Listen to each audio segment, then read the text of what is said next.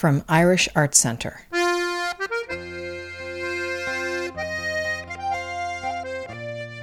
Several months ago, as the pandemic ramped up and the effects were felt by people across the United States and around the world, Irish Arts Centre reached out to artists of all types with a simple question Can the chaos and pain and anxiety that everyone was feeling result in something good? Irish Arts Centre then commissioned 26 different artists to create work in new isolation or collaborations made possible by new ways of linking to each other. The project is called Grasta, Grace and Uncertainty, and you can hear and see the commissions at irishartscentre.org. Today, in a podcast presented as part of Carnegie Hall's Voices of Hope Festival, we feature the work of Tamar Korn and Dennis Lichtman New York City musicians whose work spans a range of musical genres. Tamar and Dennis created a work comprised of two songs, one original, one a new interpretation of the 1923 Harlem Renaissance classic There'll Be Some Changes Made by Higgins and Overstreet. The work features reedsman Dan Levinson. But first, Tamar and Dennis got together to talk about the year gone by and the work they created as a result. I'm Tamar Korn. I'm a vocalist and composer and educator. My name is Dennis Lichtman. I am a multi instrumentalist and composer here in New York. Do you remember, Dennis, how we first met? I'm sure you do. It was at Banjo Jim's. Well, sure, of course I do. Banjo Jim's was an incredible, tiny little music venue in the East Village that closed down about 10 years ago now. But I had friends in the traditional Irish music scene I was going and hanging out at a lot of Irish sessions at the time, and some of my friends in that scene knew that I also played clarinet. I was always playing string instruments at the sessions, but they knew I played clarinet, and they kept telling me about this amazing band that played very early jazz from the late teens and 1920s into the 30s and swing at Banjo Jim's every Monday, and they kept trying to get me there. And finally, one day, I relented and went in, and of course, it was Tamar singing with the Cangelosi cards. So, yes, I do remember that meeting very vividly. And then we got involved with the Irish Arts Center. It Was um, Mick Moloney came around, the great Irish folklorist and tenor banjo and bouzouki player of great esteem, the great humanist, folklorist, musicologist, musician.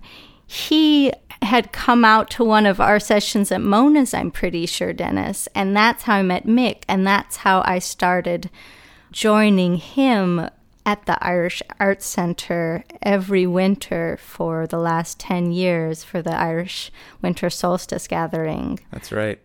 It's such an amazing event, and it's been a pleasure to be a part of that and to kind of bring these disparate musical worlds together.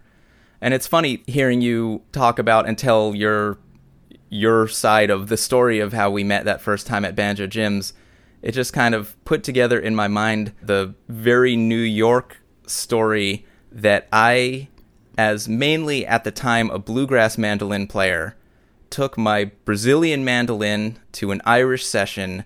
They brought me to hear a little jazz band playing in the East Village and had me sit in on this Brazilian mandolin. and then we ended up at Mona's which then turned into my steadiest weekly gig that I've been doing for 14 years now as a jazz clarinet player. And to me, it's a very logical straight line how all of that happened. and it's also completely preposterous and just so New York that all yeah. of those things came together that way. Absolutely. It's interesting with the Grasta series at the Irish Art Center is about, or one of the subject matters they're going into is what they're calling the grace of uncertainty. And I have often thought of the way a collaboration can happen in a given moment between musicians, like a crew on a boat, figuring out how to work together and how to feel the wind together and how to feel the gravity of your body and make sure that you stay afloat but also figure out how to work with everybody and figure out what your role is in that given moment. And so the idea of this piece and this collaborative process, I find it so helpful first of all, to have the kind of collaboration I can have with you because, as a person who does not have literacy or great literacy with how to talk about chordal progressions, chord progressions, and exactly I can hear chords, but I can't name them. And then I can make up a melody and the lyrics of the song, and you can create the breadth of harmony with the chords underneath it on your beautiful tenor guitar, your resophonic guitar. My 1927 National Resophonic tenor guitar. It's something we haven't done for as many years and as many thousands of gigs as we've played together. Writing together isn't something we've done a lot of, but each time we have, it's turned out something that I'm really proud of and happy about. And this one is no exception. Me too. This process has been interesting. It took me forever to write the last two little stanzas of this piece, the original portion of the piece.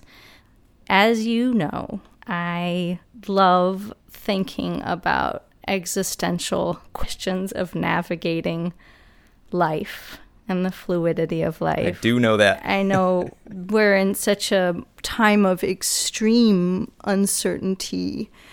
And I think the idea of this piece has been to apply some of those deep interests to what I'm looking at right now in life, which is I tend to think that our visions of the future are like seeds. Our narratives of possibility are um, setting the stage for what may unfold. And there's a sort of microcosm to macrocosm that each of us, with our individual psyches, our relationship to our inner life and how we express it daily, and also how we see what's possible for the future and how we remember and continually reify our past memories and experiences, and like how our individual processes with this intersect and amalgamate into the collective and how we create realities together. And I don't necessarily think we can control these futures, but I think that there's great power in our visions. And so, also with great power comes great responsibility, of course, as all the wise people have said. And I think the idea of this piece also is how do we digest the devastation from storms? Looking at this sort of archaeology of the remnants of disaster. And I think also about the reckoning we have with the present and past and the racial reckoning. We are having this mass consciousness to try to um, address en masse and as individuals how we notice and see each other's experiences and what has been invisible to us or what we how, how we can listen even better to one another as we move forward. And the second of the pieces is more up our wheelhouse or in our wheelhouse with there'll be some changes made, which is the great traditional jazz tune that was actually a song of the Harlem Renaissance that was written in 1921 by Higgins and Overstreet. This was an important first recording of the tune. It was written, lyricized, produced, sang, played, and recorded by all black publisher, black record company called Black Swan. Ethel Waters sang it, Fletcher Henderson's band played it, and um, it was a really important recording of the Harlem Renaissance. This is an original composition Dennis and I wrote Walking into the Unknown, followed by There'll Be Some Changes Made. In the interlude is a Michael Ventura quote.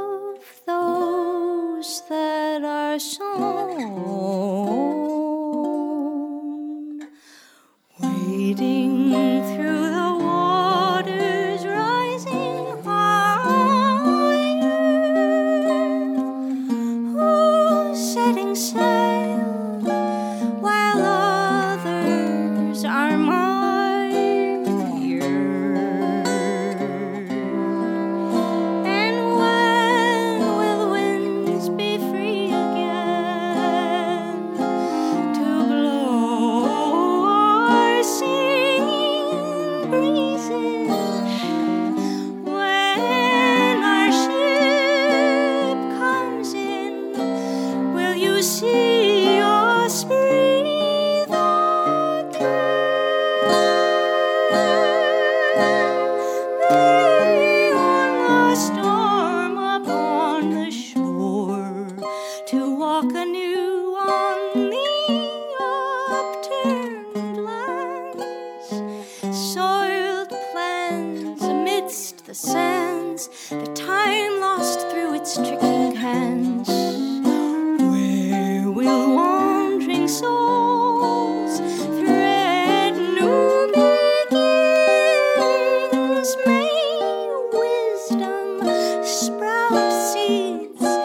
each season spring.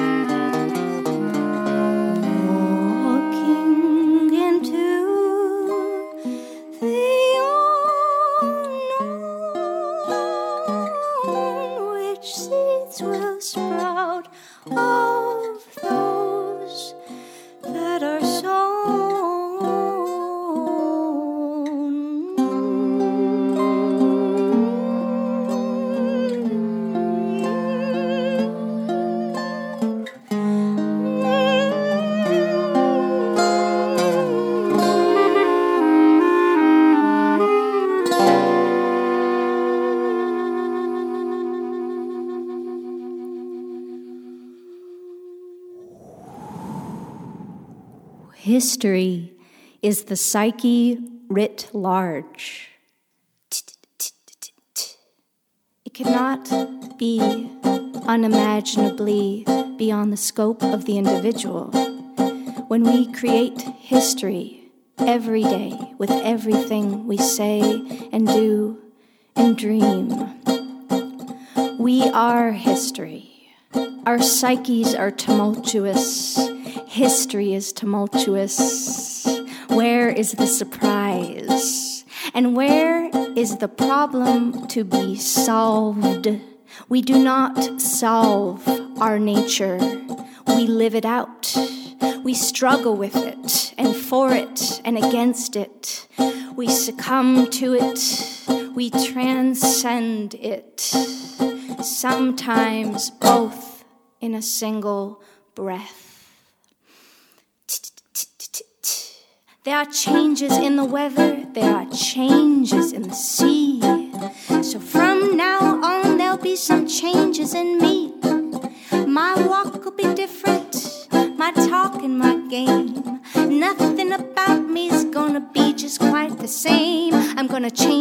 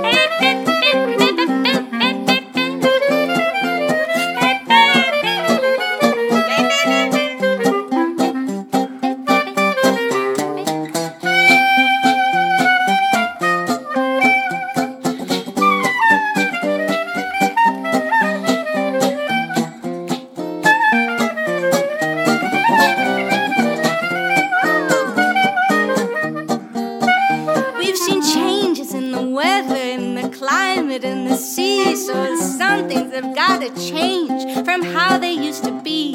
Let talking lead to walking. Let's shift around the game. Cause nothing about our world feels quite the same. I want to change my way of living, expand my ways of thinking, keep my heart a dreaming, move on up my style of scheming. I want a wiser world by when I'm old and gray. So today,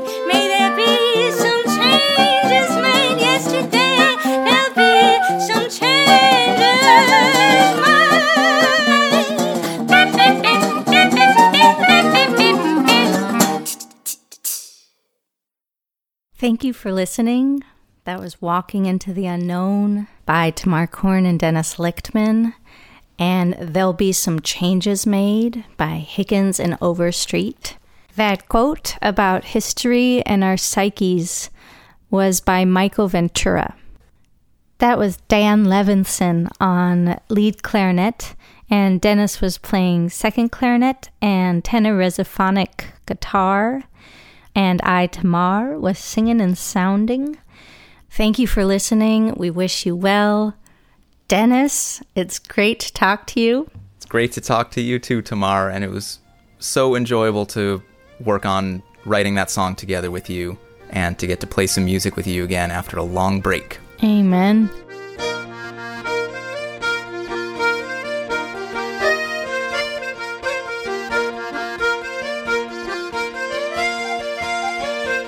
Grasta, Grace and Uncertainty is a production of Irish Arts Center. Special thanks for our theme music, Inagh Valley Rockin' the Boat, by Máirtín O'Connor, Cathal Hayden, and Patrick Doucet. Irish Arts Center is proud to present this podcast as part of Carnegie Hall's Voices of Hope Festival. Irish Arts Center digital programming is provided free of charge and supported by listeners like you. To make a tax deductible contribution, or to learn more about Irish Arts Center programming and our Grasta Commission series, visit irishartscenter.org. You can also sign up to receive alerts about the state of the art new Irish Arts Center opening in Hell's Kitchen later this year. That's irishartscenter.org. And thank you.